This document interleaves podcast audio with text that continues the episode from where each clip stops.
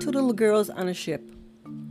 In the early years, as a military brat, I felt like I was always traveling. My family was constantly on the move because my dad would be assigned to different army posts. My sister and I had no choice but to go along for those rides. When we weren't in a car, on a plane, on a train, or a bus, we were on a ship.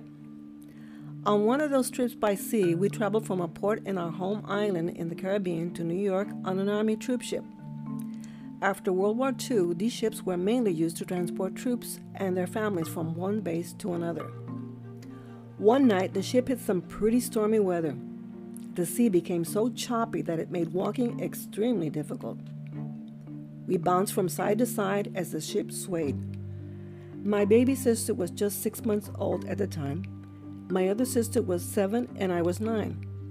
My parents remained in the cabin most of the time. My mother was susceptible to seasickness, so my dad stayed with her to help with the baby. I sometimes wonder how my mom was able to put up with Army life back then, but she once confessed she never regretted it. However, this was a time that I might have had my own doubts. The waters calmed down somewhat the second day at sea, but maintaining balance was still an ordeal. We had to hold on to objects that were screwed to the decks in order to get anywhere. Unaware of any danger, my sister and I thought this was a fun time. We wanted to take advantage of the fact that we had the run of the ship because most of the passengers remained in their cabins.